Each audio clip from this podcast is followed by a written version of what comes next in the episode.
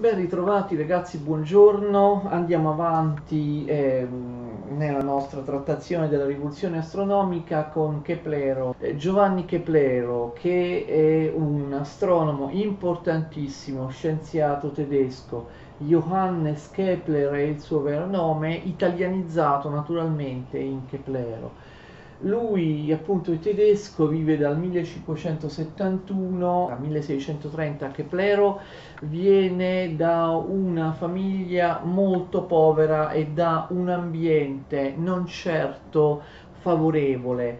Pensate che sarà avviato agli studi soltanto perché è considerato troppo gracile per i lavori manuali eh, pensate che eh, Keplero davvero vive in, in una Germania in un periodo di grande fanatismo religioso e di deprivazione culturale. Pensate che la madre di Keplero sarà perseguitata più volte come strega, sarà accusata di essere una strega e il figlio dovrà, uh, dovrà, aiutarla più volte, quindi eh, Keplero viene certamente da un ambiente molto molto uh, difficile. Comunque lui era un grande ingegno e riesce a continuare gli studi anche grazie a delle donazioni da parte di importanti famiglie aristocratiche. In questo modo frequenta l'Università di Tubinga, poi è sempre eh, molto giovane si trasferisce, attenzione, a Graz, che è la capitale della Stiria, eh, la capitale della Stiria dove diventa il matematico ufficiale del, appunto, del duca di Stiria, quindi riesce a studiare e a trovare anche una, una sistemazione lavorativa, era un ottimo matematico Keplero.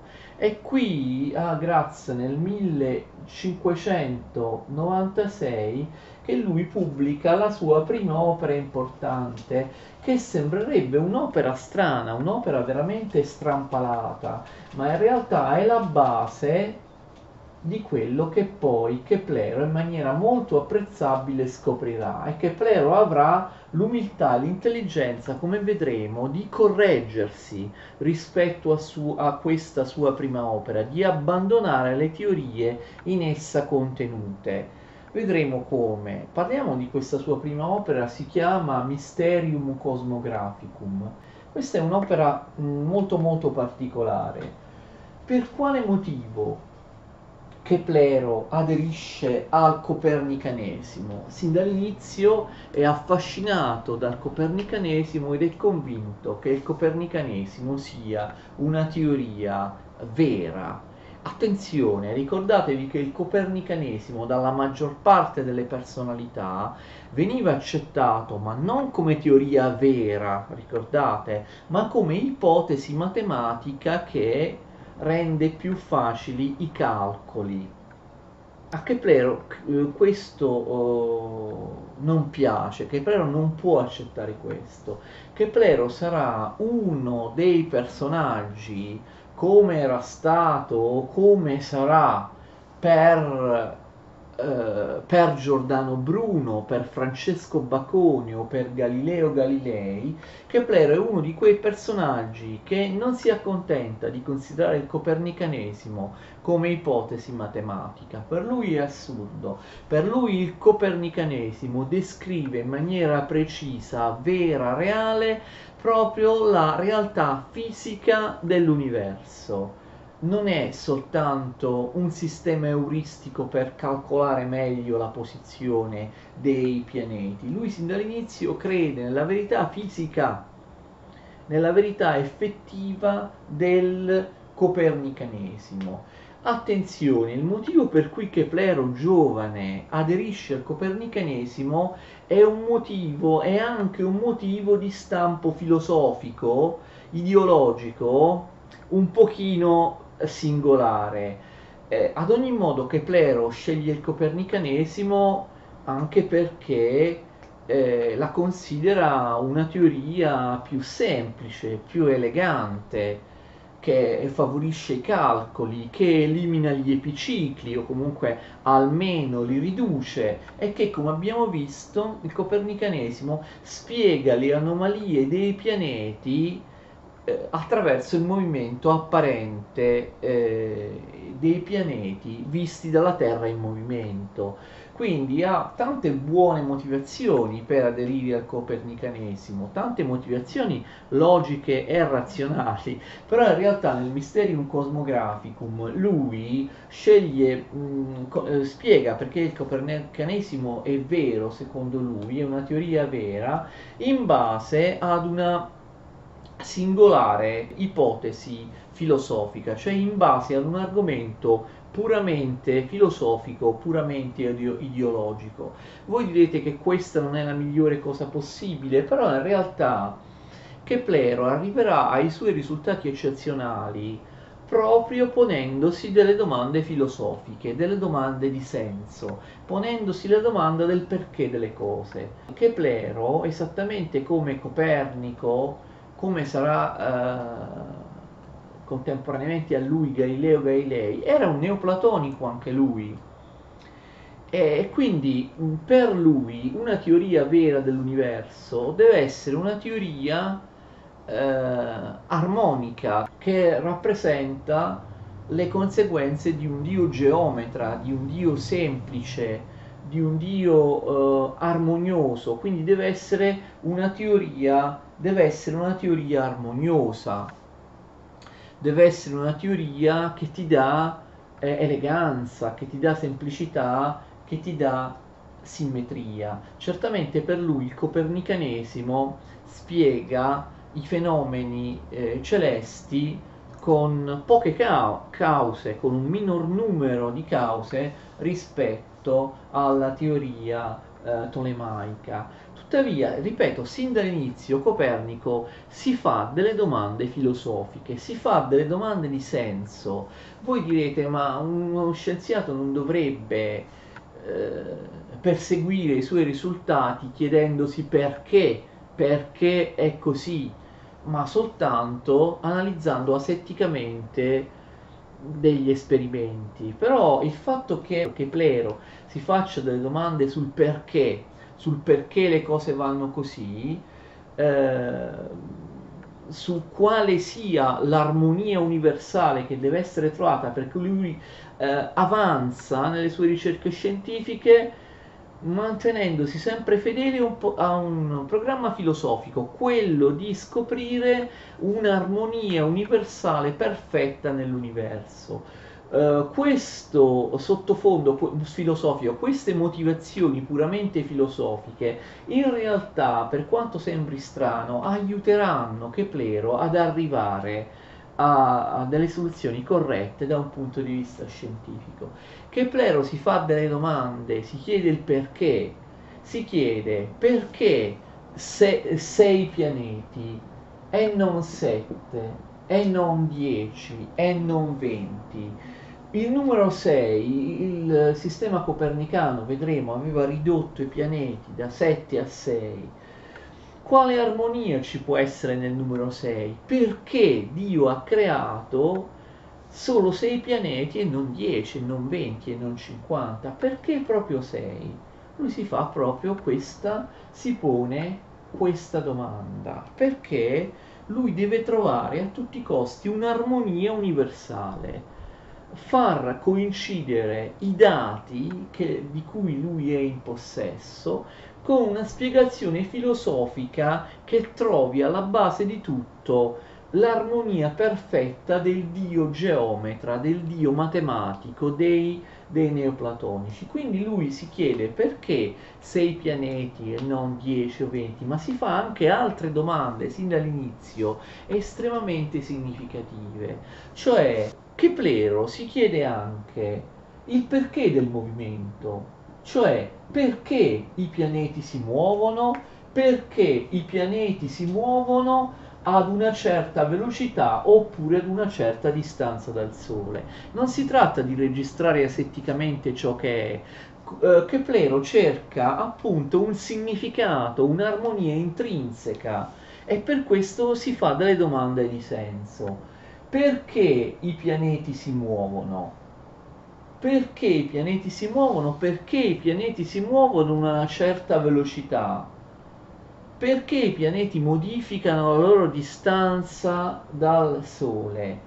Perché, attenzione, questo è importante, perché i pianeti più interni, più vicini al Sole, si muovono più velocemente rispetto ai pianeti più lontani dal Sole. E lui sin dall'inizio ha un'intuizione che è un'intuizione giusta, cioè i pianeti o qualunque cosa si muova si muove perché è mosso da una forza. Questo è importantissimo, a differenza degli astronomi che abbiamo visto in precedenza, in particolare Copernico, Keplero inizia a ragionare in termini di forze in termini di attrazione. Infatti Keplero sarà il geniale anticipatore della teoria della gravitazione universale, dell'attrazione gravitazionale di Newton.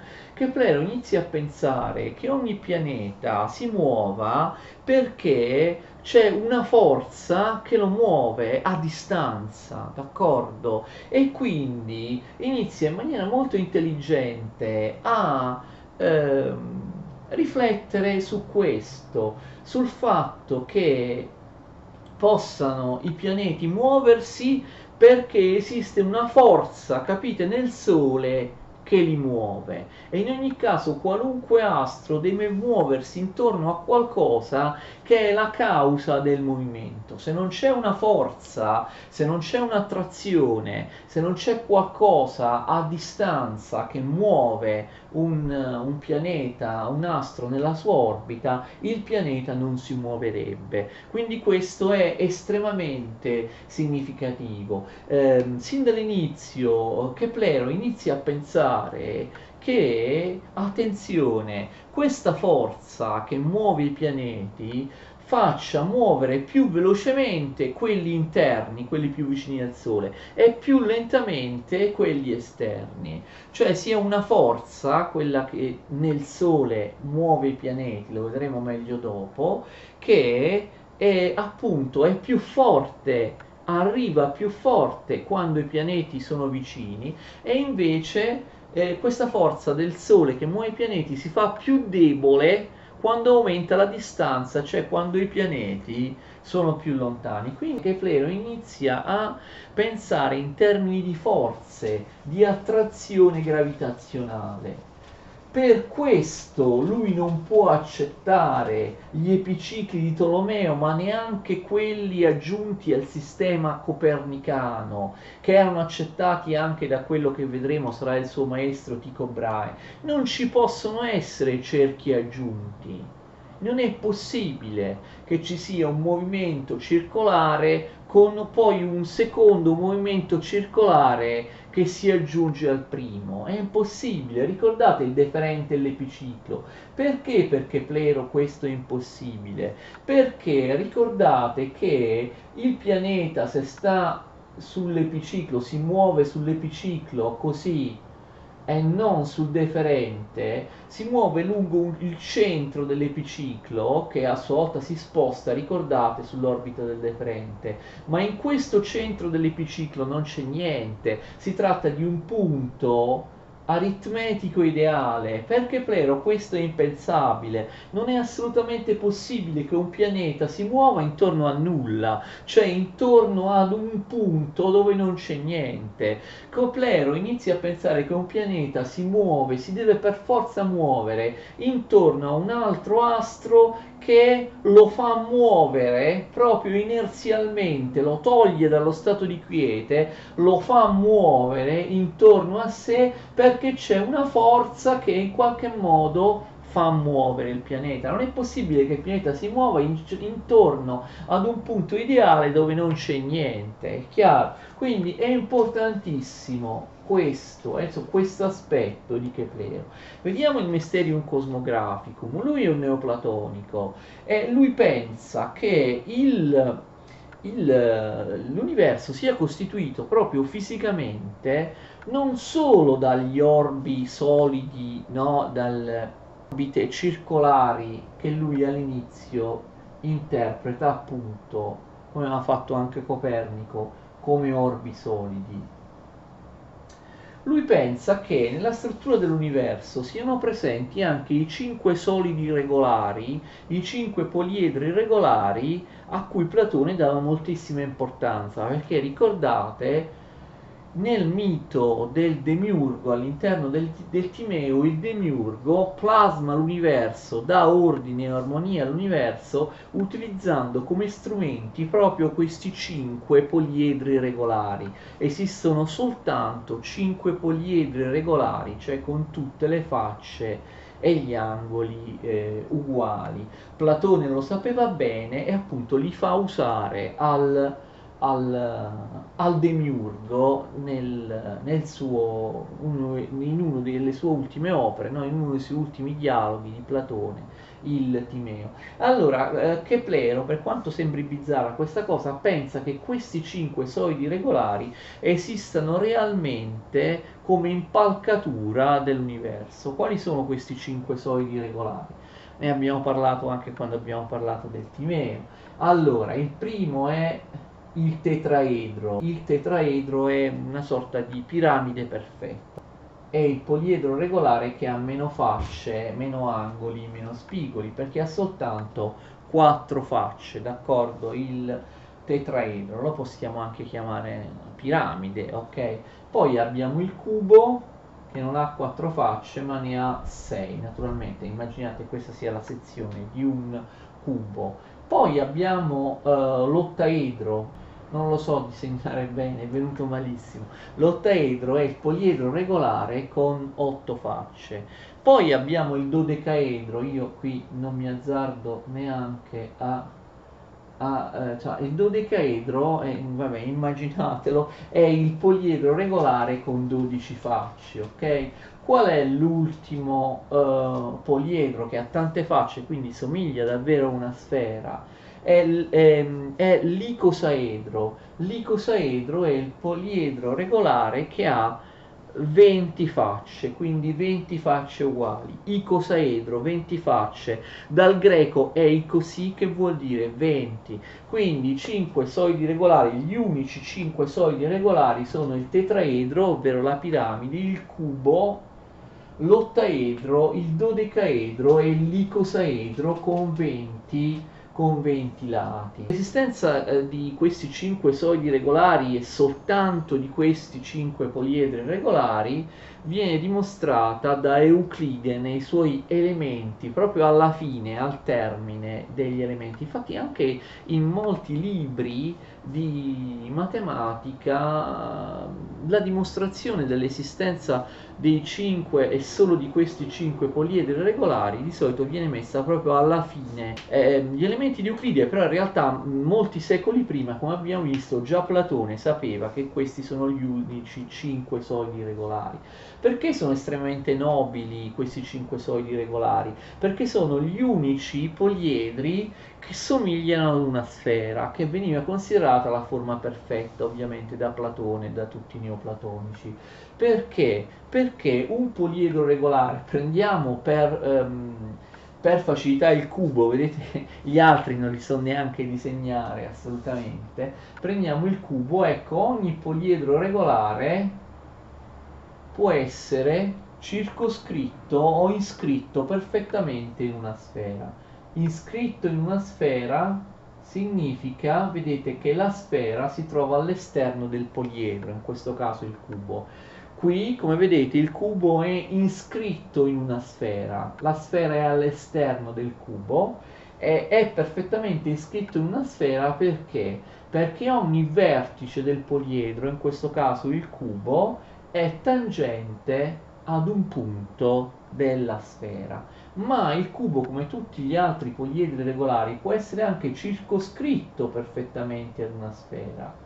Circoscritto perfettamente una sfera significa che la sfera sta all'interno del poliedro, in questo caso il cubo, e tocca il cubo, è tangente al cubo in ciascuno dei punti eh, medi di ogni lato in ciascun centro di ogni lato. Soltanto i poliedri regolari hanno queste caratteristiche, cioè possono essere iscritti e circoscritti perfettamente in una sfera e quindi in qualche modo somigliano ad una sfera, hanno delle proprietà simili o comunque compatibili con la sfera.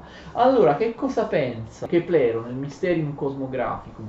Per quanto sia strana la sua, la sua, la sua idea, pensa che il sistema copernicano riduce i pianeti da 7 a 6, mentre 7 erano i pianeti nel sistema tolemaico, eh, diminuiscono di 1, diventano 6 nel sistema copernicano. Perché?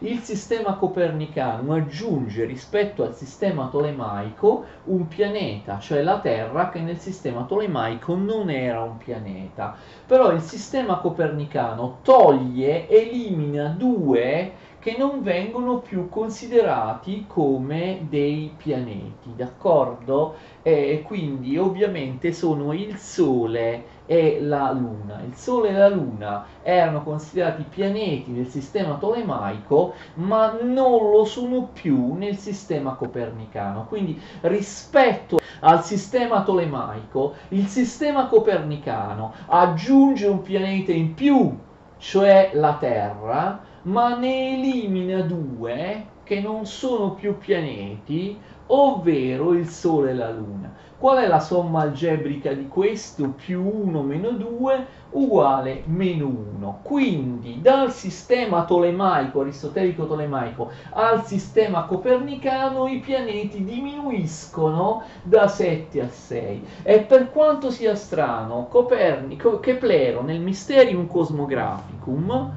pensa che il sistema copernicano sia vero perché ha 6 pianeti non potrebbe essere vero un sistema che ne ha sette. Perché? Perché questi sei pianeti, d'accordo, possono essere intercalati tra un pianeta e l'altro da uno dei cinque solidi regolari.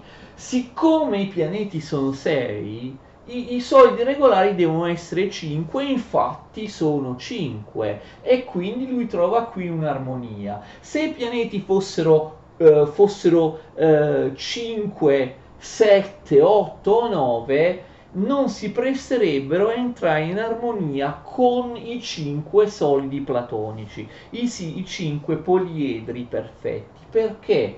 Perché lui pensa che fisicamente, per quanto sembri strano, Copernico pensa che tra un pianeta e l'altro, questa è l'orbita di ogni pianeta, sia intercalato, come vi ho detto prima, iscritto o circoscritto in una sfera, un poliedro regolare, d'accordo? E quindi, per esempio, qui, ok, è intercalato, è intercalato il cubo tra il primo e il secondo pianeta, quindi per esempio tra Mercurio e Venere.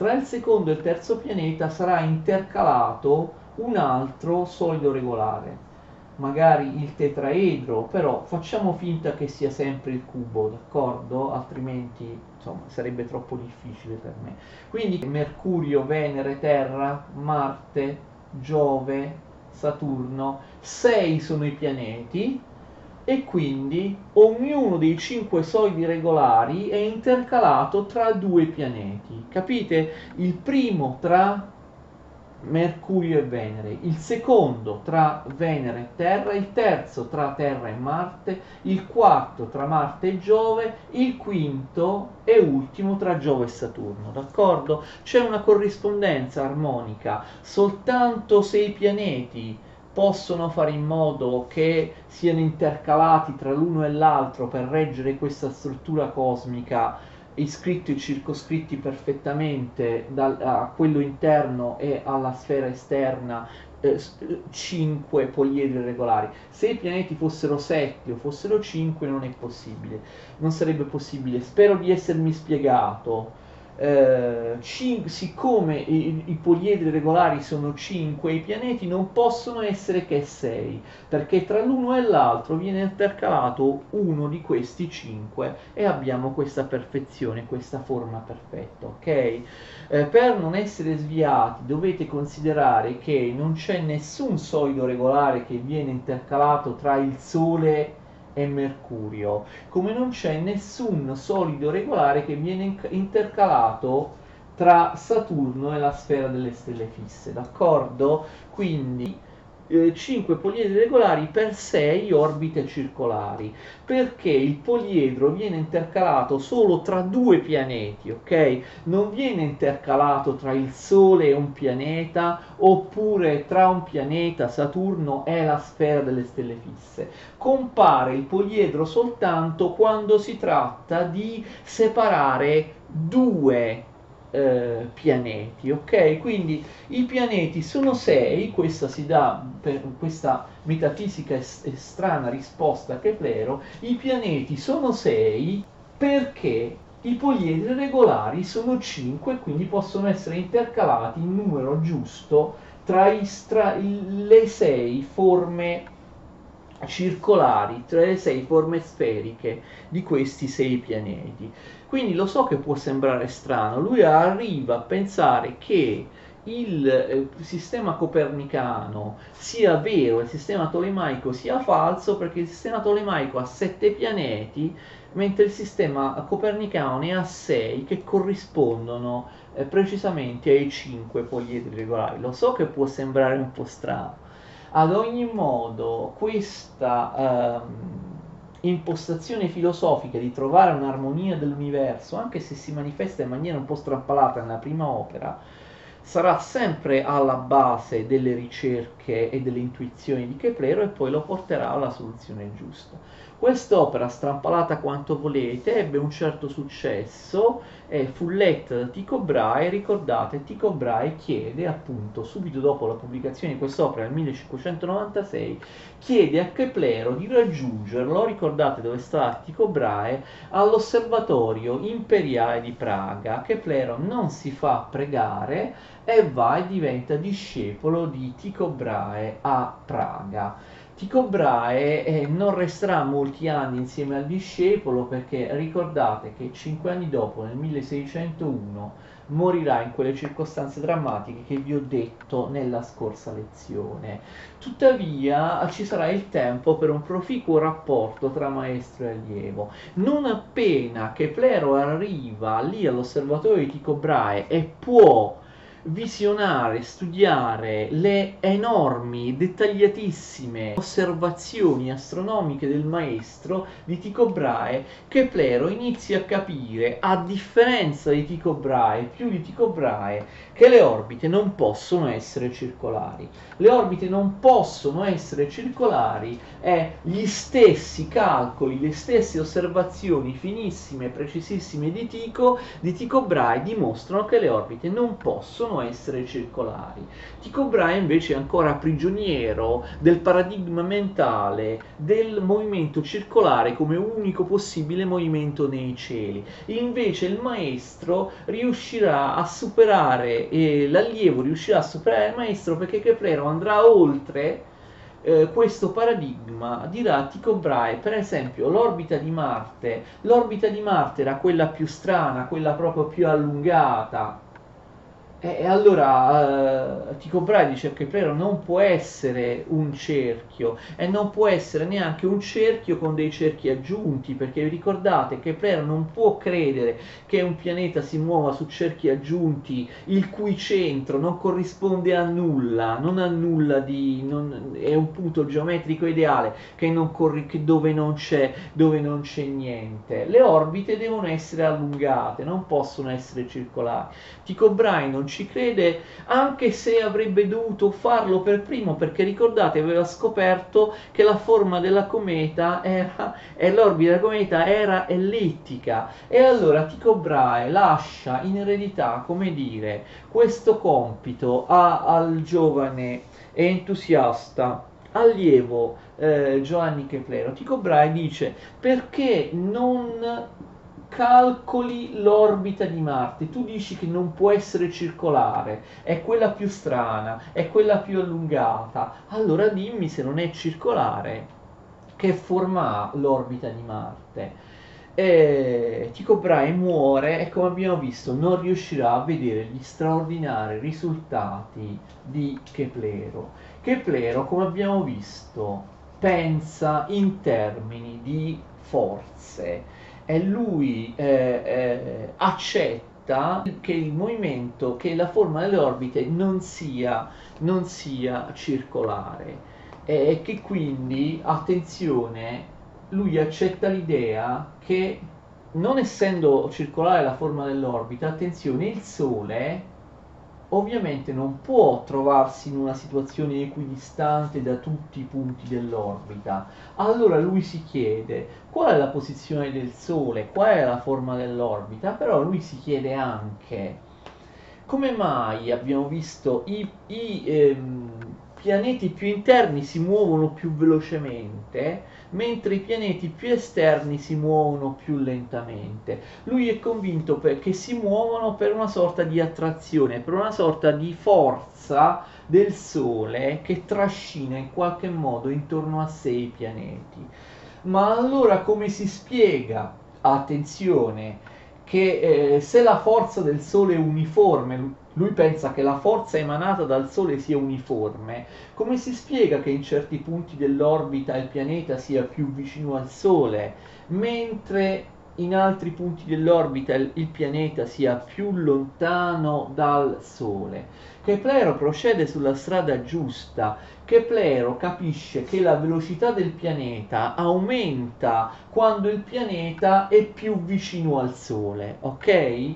Perché la forza del Sole si mostra più forte in un corpo vicino piuttosto che in un corpo lontano. Quindi la velocità, il pianeta è più veloce quando è vicino al Sole ed è più lento quando è lontano dal Sole. Quindi questo è, è particolarmente importante. Si rinuncia definitivamente da parte di Keplero al dogma della eh, uniformità della velocità.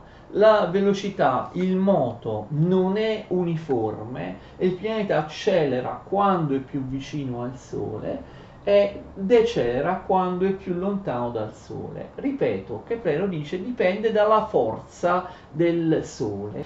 Allo stesso modo, attenzione, Keplero fa un'altra intuizione brillantissima, cioè eh, questo parametro, cioè la velocità del pianeta, che ormai non è più uniforme, ha rotto l'armonia cosmica, è un parametro inversamente proporzionale alla distanza d, d'accordo? Questo è importantissimo. Queste due variabili sono inversamente proporzionali. Quanto minore è la distanza del pianeta dal Sole, tanto maggiore è la sua velocità è al contrario, tanto maggiore è la distanza del pianeta dal Sole, tanto minore è la sua velocità. Quindi i parametri di velocità e di distanza dal Sole sono in un rapporto di proporzionalità inversa. Questo è particolarmente importante.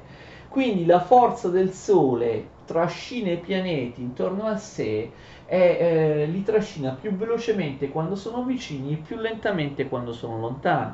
La stessa cosa vale per ogni pianeta in sé per sé. Abbiamo visto i pianeti più vicini si muovono più velocemente rispetto ai pianeti più lontani perché la forza del Sole si affievolisce all'aumentare della, eh, della distanza lui, ehm, Keplero parla proprio di una forza attrattiva, e cioè lui pensa che il Sole, attenzione, anche questo è importantissimo, a differenza di Copernico, lui pensa che il Sole si muova su se stesso, questo è importante, ruoti intorno a un proprio asse e quindi ruotando, in qualche modo, se questo è il pianeta, il Sole trascina col sé, con, eh, con sé il pianeta attraverso una forza a distanza che è proprio un'attrazione d'accordo? Cioè il Sole avrebbe una sorta di guinzaglio cosmico, lui la chiama frusta cosmica, capite? Dal Sole al pianeta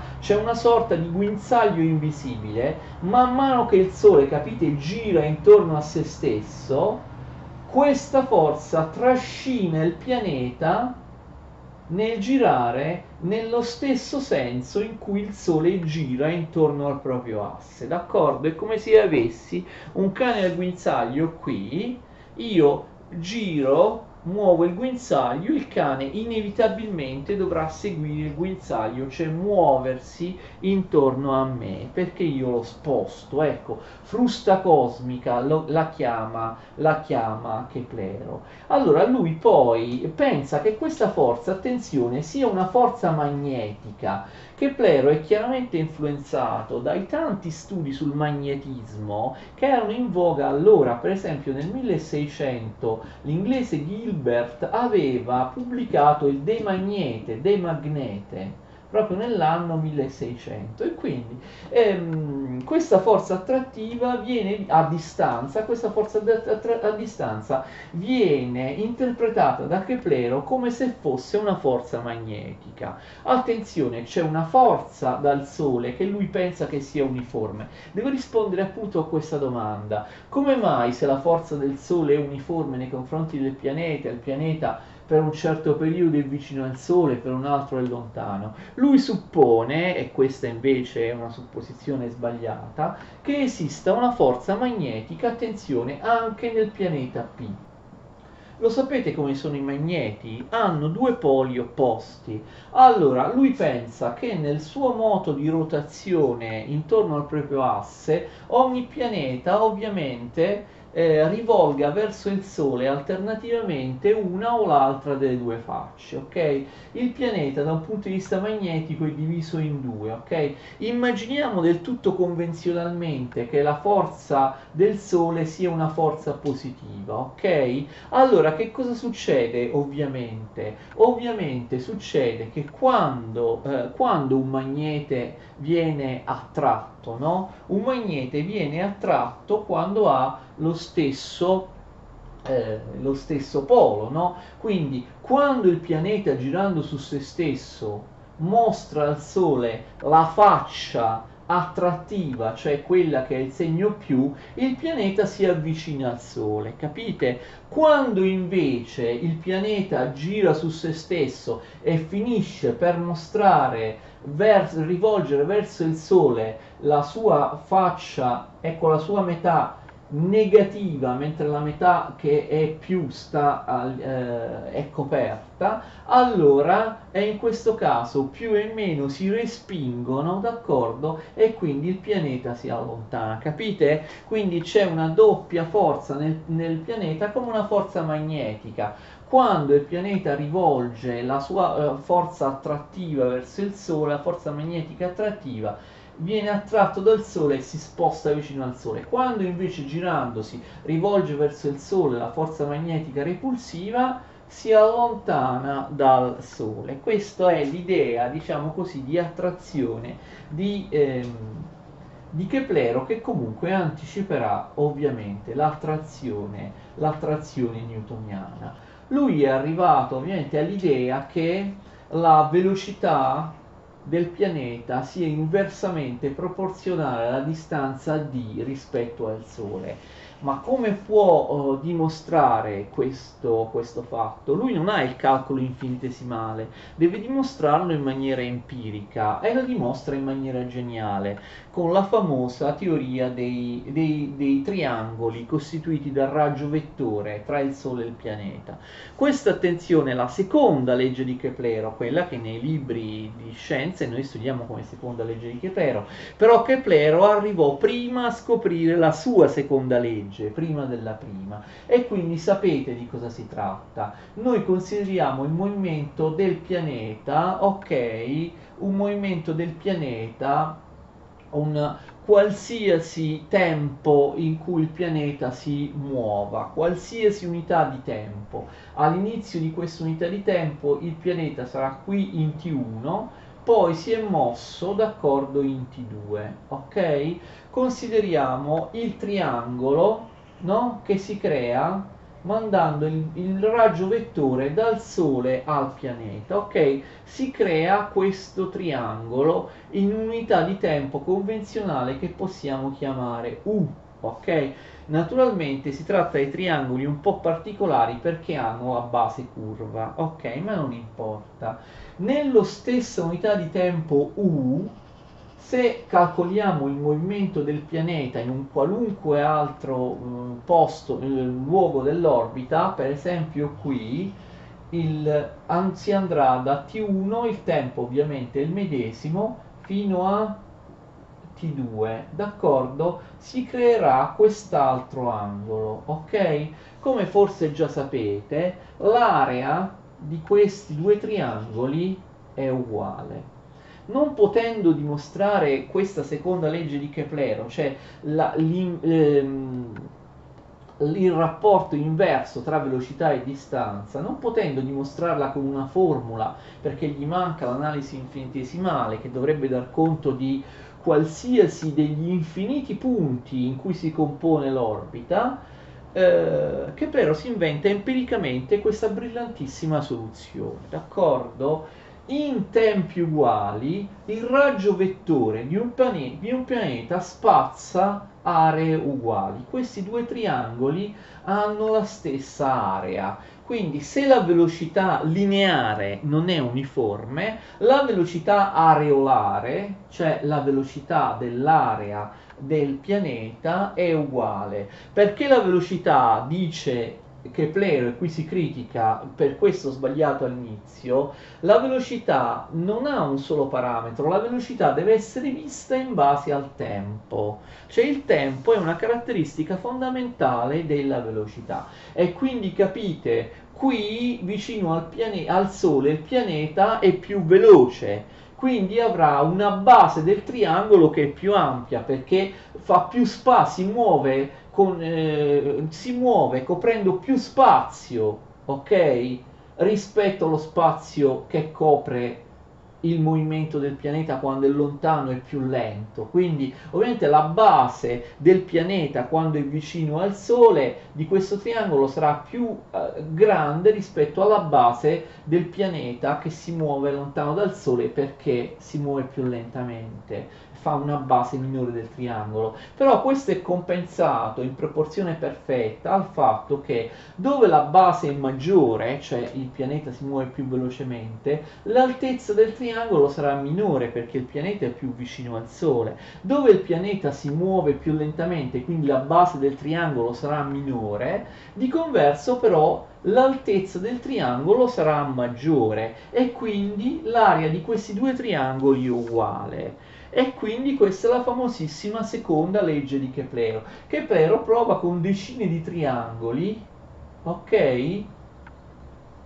L'area di tutti questi triangoli, se ovviamente li creiamo con un raggio vettore che considera la stessa eh, la, lo, la, stessa unità di tempo sono tutti uguali. Kepler non può dare una dimostrazione unica con una formula perché gli manca l'analisi infinitesimale, non può far altro che tracciare empiricamente tanti triangoli, decine, centinaia, sono tutti uguali, ok? Quindi si suppone che qualsivoglia degli infiniti triangoli possibili eh, sia uguale a qualunque altro. E questa è la seconda legge di Keplero. E quindi Keplero si avvicina alla soluzione. Keplero è sempre stato fedele vi ricordate alla sua idea di armonia alla sua idea filosofica di trovare un'armonia. E allora lui ha trovato un'armonia capite perché?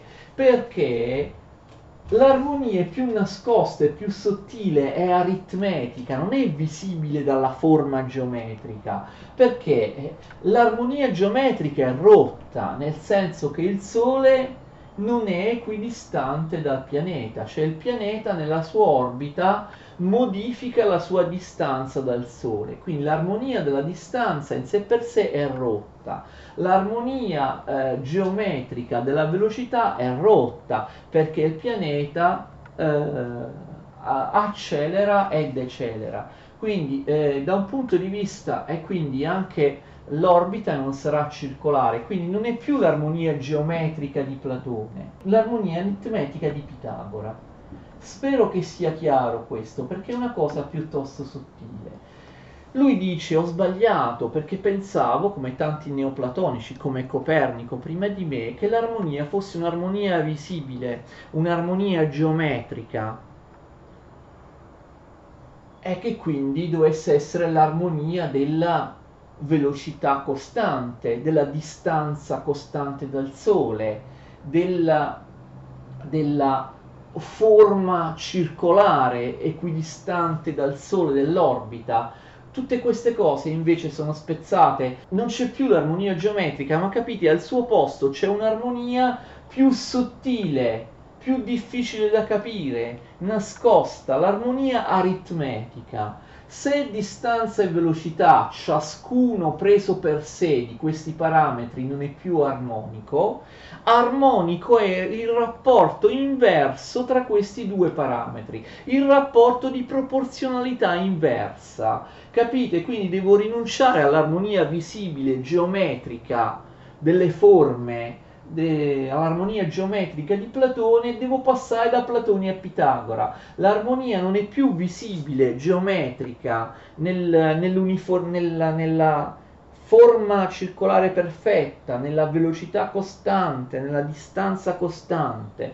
L'armonia è ricreata a livello aritmetico, cioè due parametri che ognuno per se stesso non è più armonico, creano un'armonia più profonda che non è geometrica visibile, ma un'armonia che viene colta solo a livello aritmetico, perché l'armonia sta nell'inversa proporzionalità tra queste due variabili, capite? Quindi lui scopre un'altra armonia, distrugge definitivamente l'armonia cercata dagli aristotelici, dai tolemaici, ma anche da Copernico, e ne scopre una nascosta, quella pitagorica, non più l'armonia geometrica, ma l'armonia aritmetica. Spero che sia chiaro. Lui poi arriva su queste basi alle altre due, quelle che sono chiamate le due leggi di eh, Keplero, eh, la prima legge la scopre come seconda. Una volta assodato questo rapporto inverso tra distanza e velocità, va all'assalto dell'orbita. Lui non pensa inizialmente che l'orbita sia ellittica, perché l'orbita ellittica è troppo allungata, nonostante avrebbe potuto pensarci perché eh, eh, Tycho Brahe, il suo maestro, ricordate, aveva dimostrato che l'orbita della cometa è ellittica. Lui prima pensa all'ovale e poi capisce che invece che l'orbita è ancora più allungata, cioè è ellittica.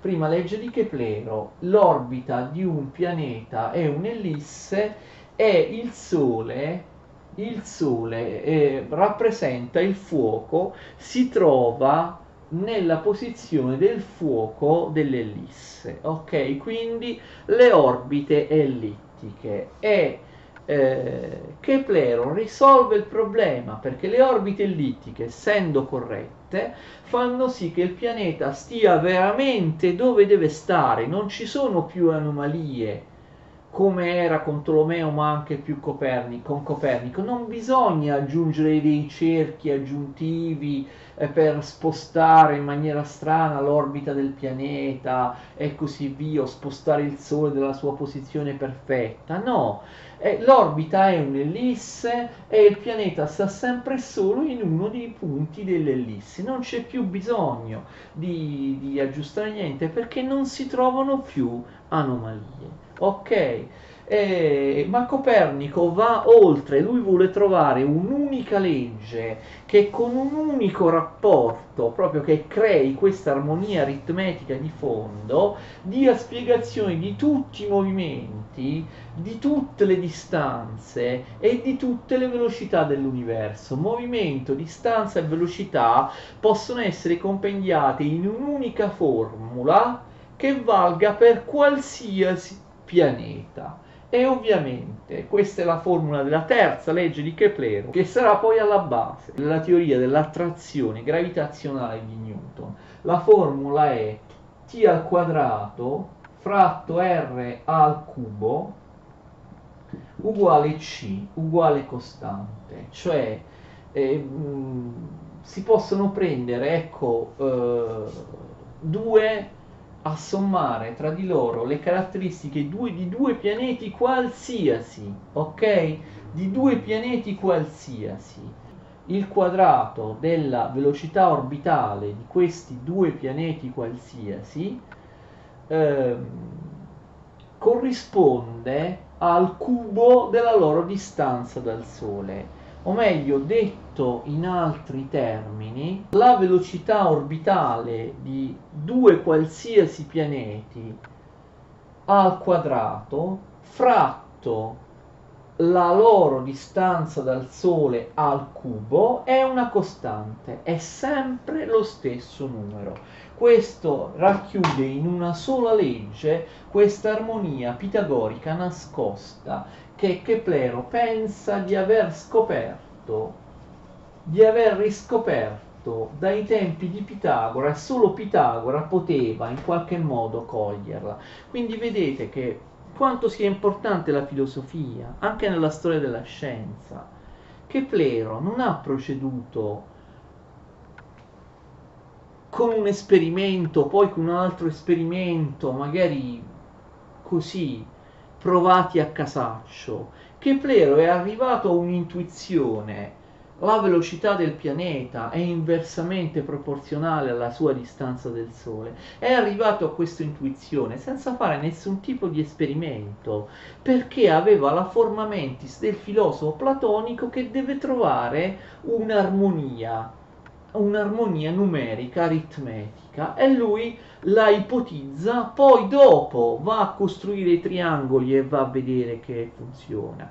Quindi questo è un caso classico di scienziato, certamente un grande scienziato, che viene però portato, condotto alle sue grandi e corrette scoperte da una base filosofica, da una domanda filosofica dallo stimolo di dimostrare qualcosa che lui aveva in mente e che lo ha guidato alla soluzione, alla soluzione giusta. Lui esprime queste sue straordinarie, espone queste due straordinarie scoperte nelle due opere del 1509 Astronomia Nova se volete pronunciare alla greca potete pronunciare alla greca, se il vostro professore di latino è d'accordo, astronomia nova oppure in latino astronomia nova e poi nel 1519 Harmonices Mundi, le armonie dell'universo. Harmonices Mundi in quest'opera in maniera singolare Keplero fa riferimento al dio musico dei pitagorici. Dio non è soltanto un geometra, Dio è un musico e quindi Keplero, proprio su uno spartito, segna le note che caratterizzano ogni, ogni pianeta perché i calcoli matematici dell'orbita, della velocità e della grandezza dell'orbita di un pianeta quelle relazioni matematiche possono essere, secondo un criterio che, che Plero spiega, possono essere trasformate in note musicali e quindi il concerto dell'universo. Ogni pianeta ha un proprio suono quelli più vicini al Sole hanno un suono con una tonalità molto alta, poi media, poi quelli con, lontani dal Sole, se non ricordo male, hanno una tonalità molto bassa. Se voi andate, si trova facilmente su internet, insomma, il, il suono, le note, la progressione delle note nell'orbita di ciascun pianeta di Keplero, potete vedere come suona, secondo Keplero, ogni, ogni pianeta. Veramente divertente questa conclusione. Keplero quindi è veramente un genio, è quello che riesce a superare il paradigma mentale dell'orbita circolare, della forma perfetta, arriva alle orbite ellittiche, abbandona la forma perfetta a favore di, un, di una, di una uh, di un'armonia più nascosta che non sta nella forma visibile ma sta nel, nel, nel rapporto armonico tra due variabili inversamente proporzionali. C'è da dire, l'ultima cosa che diciamo su Keplero, la lezione è durata molto, c'è da dire che queste scoperte di Keplero, per quanto siano dimostrate matematicamente, matematicamente chiunque poteva ripetere i calcoli, non furono accettate, cioè inizialmente Keplero fu incredibilmente sottovalutato, eh, anche perché non aveva una buona fama lui per, per andare avanti, faceva anche degli oroscopi. Per esempio Galileo, ne parleremo, lo ripeteremo parlando di Galileo, e quando Copernico, scusate, quando Keplero sa che Galileo ha utilizzato il cannocchiale, legge, legge, i risultati delle osservazioni astronomiche importantissime di Galileo, scrive a Galileo, Keplero scrive a Galileo più volte chiamandolo maestro, eh, con il suo carattere piuttosto presuntuoso, Galileo, Galilei non gli risponde neanche perché considera Keplero un mago, un ciarlatano, un filosofo, perché certamente i libri di Keplero a leggerli sono strapieni di osservazioni filosofiche, parlano di Pitagora, di Platone, eccetera e così via, però ci sono anche calcoli matematici. Galileo non lesse mai le opere di, di Keplero e non si accorse minimamente delle buone ragioni di Keplero Galileo Galilei, come tanti altri, continuerà a pensare che le orbite siano circolari e non ellittiche, malgrado Keplero avesse dimostrato il contrario. Sembra incredibile, ma è così.